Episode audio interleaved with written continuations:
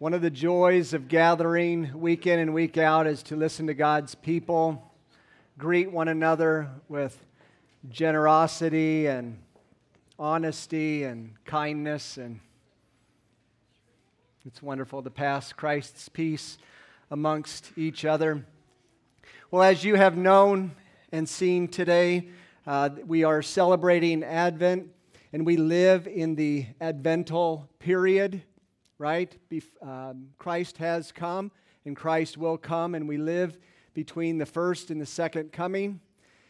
We have experienced what uh, Brian's leadership has afforded us this morning as working through that storyline of the Advent and listening to Pastor Garrison's prayer and praying that as well, longing for the second coming of Christ. This message here you'll find in Luke chapter 1, verses 46 through 56. If you have your Bibles, you can turn to that. 46 through 56 in Luke chapter 1. And you'll sense this tension in Mary and Elizabeth and the characters in the first century in this storyline that we're about to read.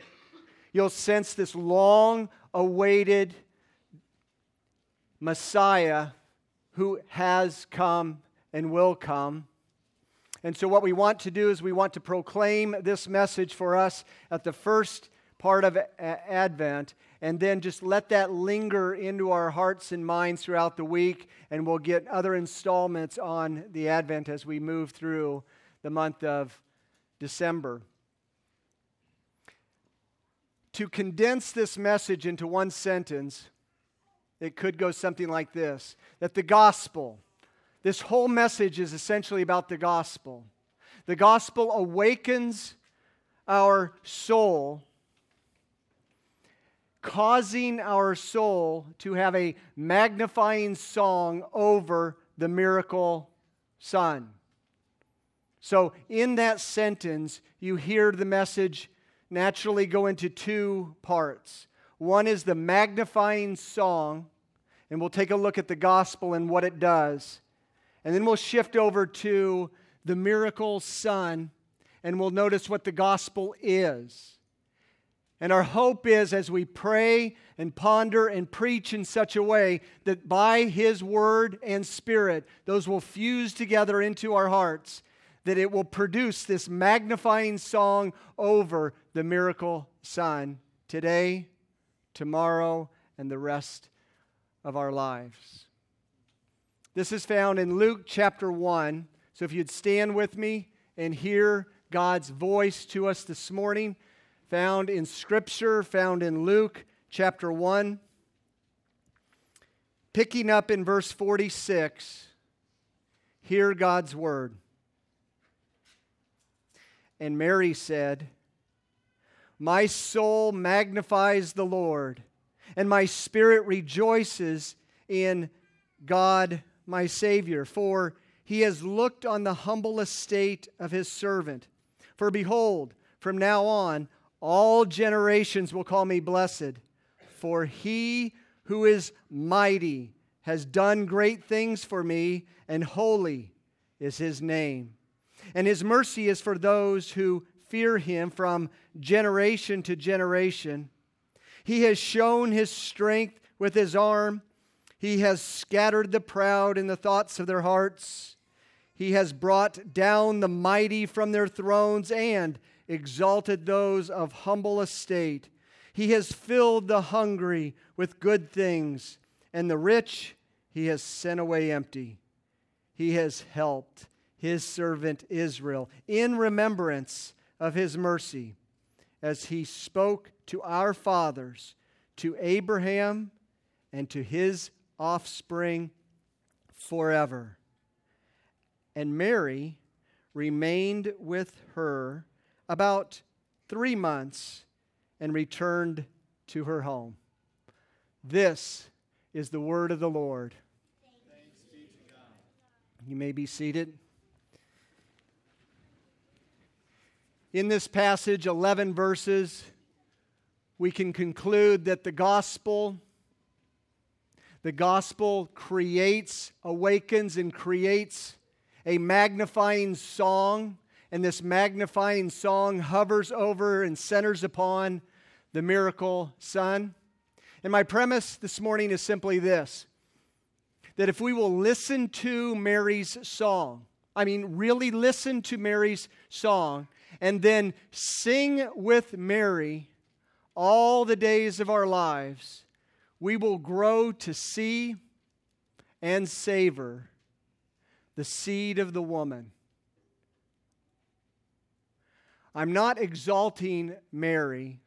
As you can tell in this passage, Mary longs for God, her Savior.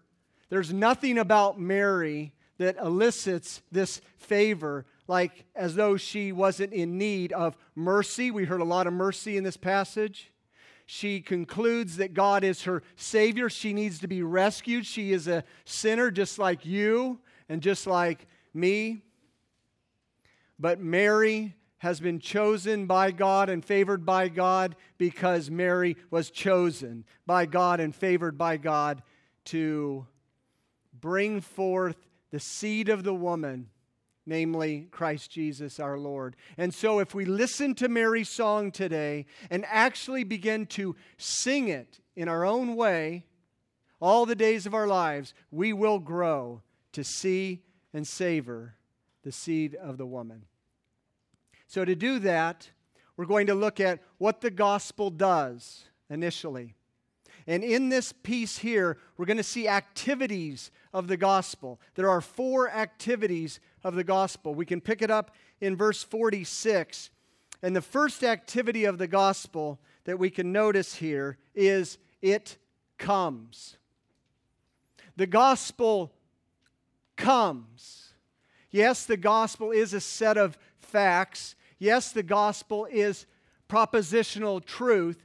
We can see it, we can read it, we can understand it and follow it. It has a subject, it has a verb, it has an object. It is propositional truth. It's a set of facts, but it is so much more than mere facts. The gospel is dynamic, the gospel is powerful, the gospel is sent, the gospel comes, the gospel arrives.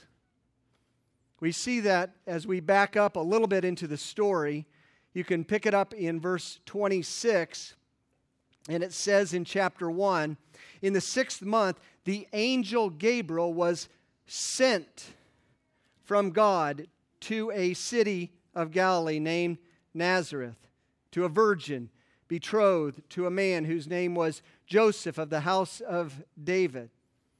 You see, the message given by God to Gabriel was then sent, and it went into this podunk town to a unnamed, unknown, unimportant girl named Mary.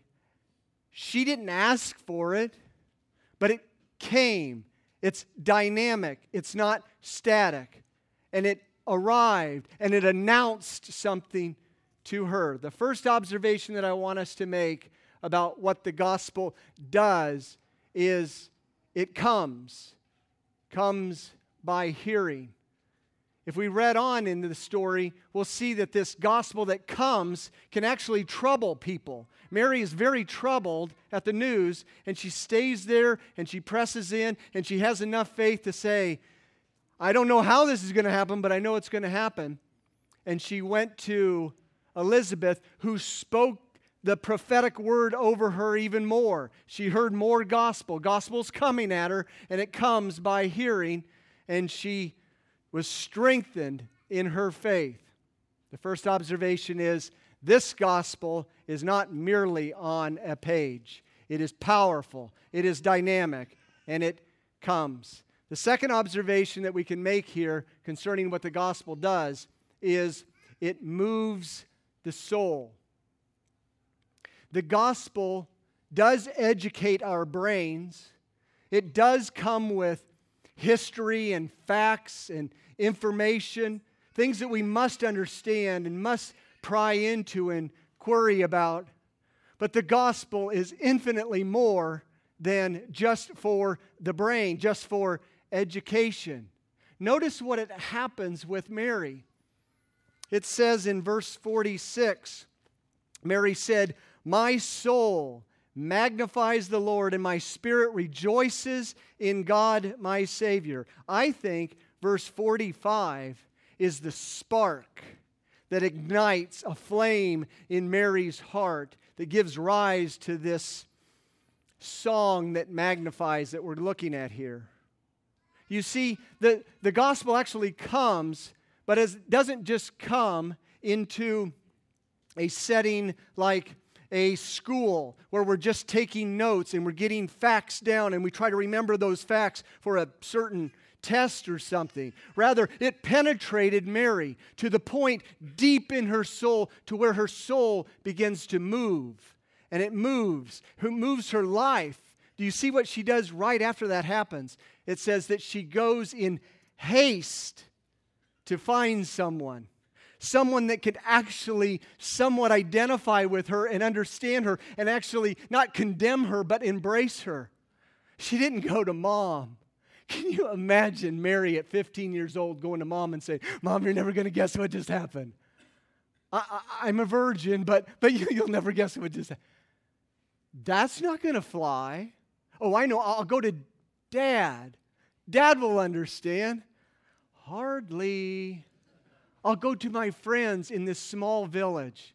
There's condemnation all over this place. And when we read the gospel, we see that they still condemn her when Jesus is grown and going.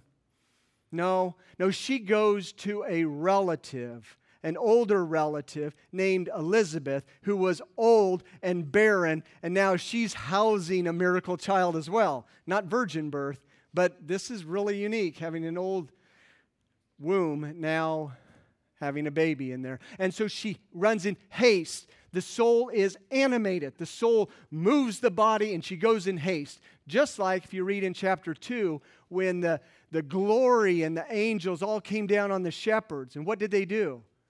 Let's go in haste to see what's going on. The second observation that we can make here about what the gospel does to a human being is it comes and then it moves the soul. It goes deep into the soul and it animates and invigorates the soul unto action.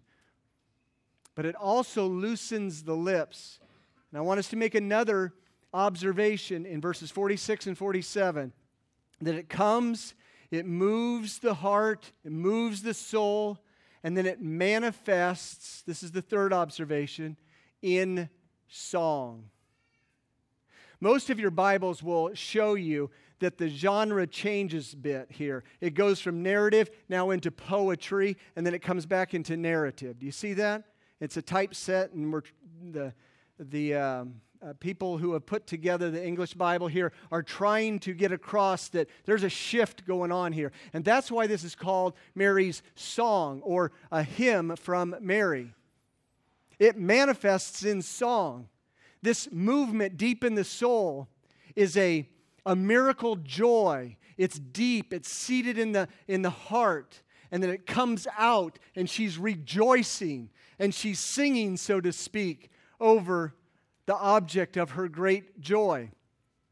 It manifests in song, but I want us to notice one other thing about this that this miracle joy hates being alone. It, it, it hates solitary confinement. It must go public. This, this joy is gregarious. This joy is sociable. This joy's got to get around people, and it's got to disburden this joy onto another person who would understand and appreciate. That's what joy does, right? Joy does not keep quiet it erupts in this melody, this song for others to see. But there's something so unique about this song. It hovers over someone and it magnifies someone. Do you see that in the first two verses? My soul magnifies the Lord, my spirit rejoices in God, my Savior. The fourth observation concerning the gospel and what it does is seen in that it magnifies the Savior. Now, what does that mean? Magnifies the Savior, makes great the Lord. The Lord doesn't need any help being great, right? But this magnifies and manifests, manifests His greatness. Now, how does that work? Well, I was thinking about perhaps an illustration that might illumine uh, this, this verse and this idea that a soul that is deeply stirred in awe and sheer wonder, that gives rise to a song that magnifies a particular object, namely the Lord, mainly her Savior. In August 21 of 2017, something happened. All of you will remember when I continue the, the illustration. The newspapers read something to the effect of this is nature's um, most brilliant, and then they called it awe inspiring event. I thought that was an interesting way of putting it. Well, I was at church, and it was about 1 p.m. or so, and I was leaving church, and I was going to make a visit, and I passed the, the park onto my right, and there was a large group of people that seemed really animated out there, and there was this little tent, and I thought, I know what they're doing. And so I pulled in and I, I stopped, I got out, and I invited myself into the party and I introduced myself. And I said, Hey, can I, can I join the party with you? And they said, Certainly, for we have these, these telescopes that are so powerful and they have this filter on it so that we can watch the eclipse of the sun in all its brilliance. I said, I can hardly wait. Can, can, can I put my my eye right on there and look, do you know what happened? Two things. I was watching this play out. One group would look in and then completely start getting animated as they're looking at this ball of brilliance, this, this massive glory called the sun. 93 million miles away. They tell me that it is more than 99.5% of the mass of our solar system wrapped up in one star. And we enjoy the star, right? It illumines things we really enjoy and it brings some heat and, and, and, and light and we enjoy it. But it's so, so far out there and we, we can't really look at it or see it. So it's just now we get this magnification, this telescope, and it brings something that appears to be so small and so out of daily life that it gets unnoticed and it brings it up close so my eyeball could almost touch the sun with these filters. Well, I just went crazy. I started getting very excited, very animated. I, I told some people that this is creation. It's all about the Lord. This is incredible. And others were going, yeah, and others are going, I don't know about that. But there's, there's another group that just looked and they saw something of awe and they just stepped back and just a simple, soft, almost whisper, wow. I don't know what your personality is like. It could be very extroverted, very animated, with a lot of alacrity and, and, and, and whatnot, or it could be more soft spoken, more introverted. But when your eyes meet glory, your heart dances, and it will express itself through how God has made you. This is magnification. This glorifies the object of our affections. This is what the magnifying song over the miracle son is all about. And when our pleasure goes public, people around us will know our treasure. Mary treasures the long awaited Messiah, and it bursts out in this magnifying song that we're looking at. Those are the four activities that I wanted us to look at. The gospel, what does it do? It comes, it moves deep in the soul. It doesn't merely educate, but it illumines the soul, gives rise to that animated expression of joy, and then it centers upon the object of affection, namely the Savior. Now, to shift to the second part, we have to look at well, if that's what the gospel does, then what is it? What is the gospel? And we want to look at three characteristics and then close the message with a person. In verse 48, you'll see the word for. Do you see it? It's not on my forehead. Do you see it there? That tells you this is the basis or the ground on which she has this incredible song that magnifies the Savior. This is what the gospel does. And the first thing that we want to notice here is the gospel. What is it? It is good news. It's not about Mary. It's not about you. It's not about me. This is good news. This is a news flash. It's a news flash that came from Gabriel. It's a news flash that came from Elizabeth. It's a news flash that came from Dr. Luke, who penned this down, and it's going out. It's called the gospel. It's the good news. It's the good news about what God has done a long, long time ago, and you can look at it in, in your Bible in Genesis 3 15, there was a promise. After this glorious manifestation of God and His glory, this creation, singing and sparkling with His beauty, went into sin because of Adam and Eve. And then there's this promise that says, The seed of the woman is coming and the seed of the woman will crush the head of Satan. That's what it says. And so Eve is longing for this coming of the seed. Is it Abel? Cain killed Abel. It's not Abel, and it's certainly not Cain. She gets pregnant again. And if you read the storyline, it's almost like she goes, This is the appointed one. Seth, he's here. He's the one who's going to usher in all peace and glory and beauty and obliterate all the evil and nasty and ugliness of this world. No, but through Seth, through the lineage, here comes the seed.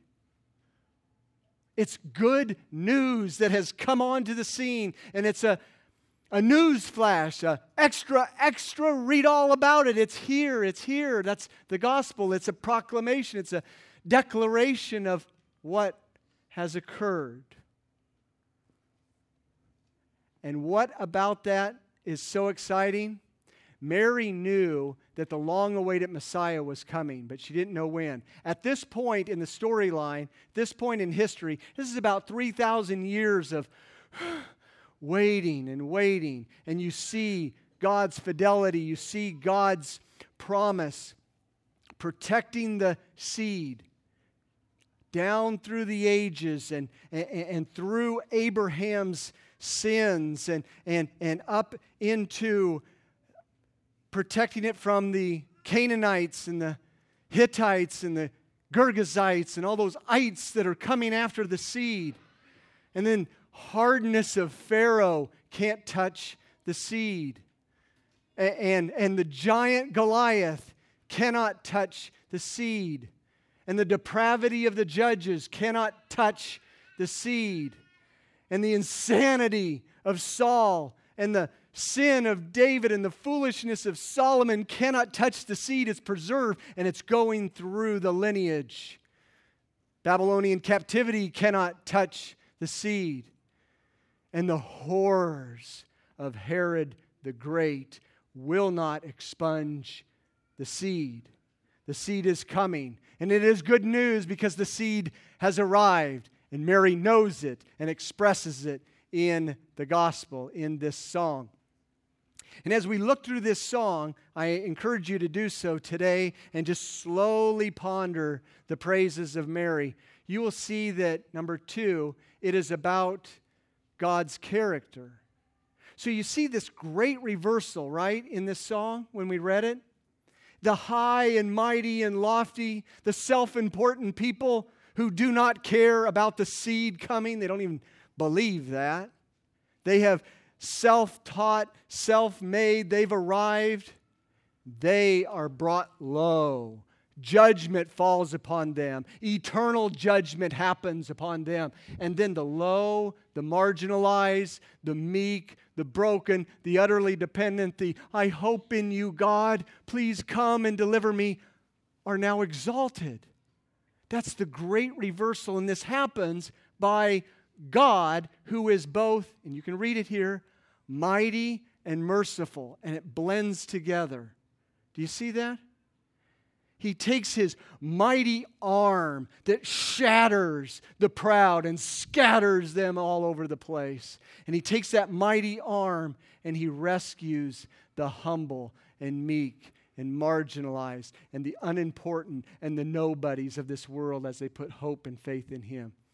I personally think that Mary, who is very theological, has a couple passages in her mind, one of which is Isaiah 40.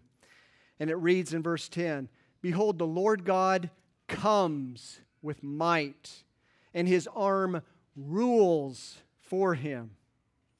He will tend his flock like a shepherd, and he will gather the lambs in his arms and will carry them in his bosom and gently lead those who have young.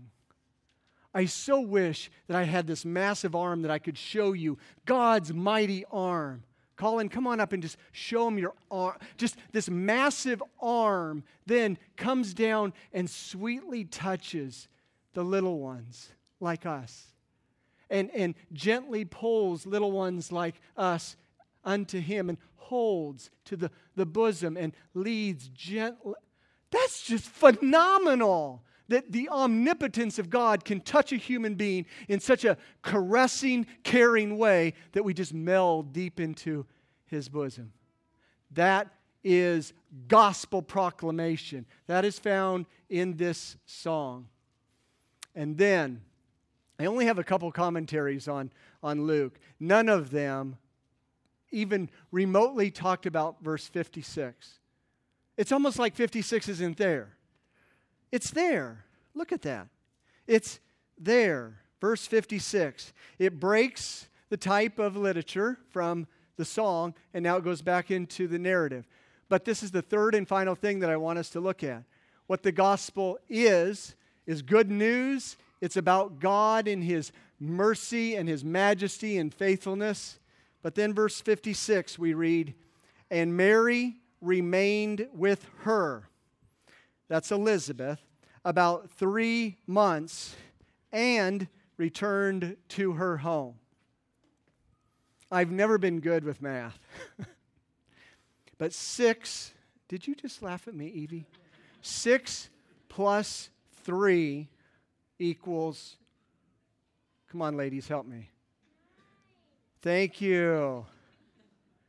So, Mary, in verse 36, we see that she went to, verse 26, no, excuse me, 30, 35, that she went to see her relative. In verse 36, it says, Elizabeth was six months pregnant. And so she goes in haste and she's with Elizabeth, who understands because now she's a prophetess. She, she proclaims the truth about what God is doing. The long awaited Messiah has come and it is going to overshadow her. She's going to be pregnant. She's going to house and carry the eternal Son of God to full term and then give birth to a son and name him Jesus. God saves. That's what his name means. And so she knows this. So she goes and runs out there the sixth month. Now we have girl talk. She remained with her for about three months. I'm sure she got up and she did some chores and did some things, but she was with her relative. And girl talk is about babies. But these girls, yes, they're, they're giggly and excited about the little boys coming into this world, but they are steeped in theology.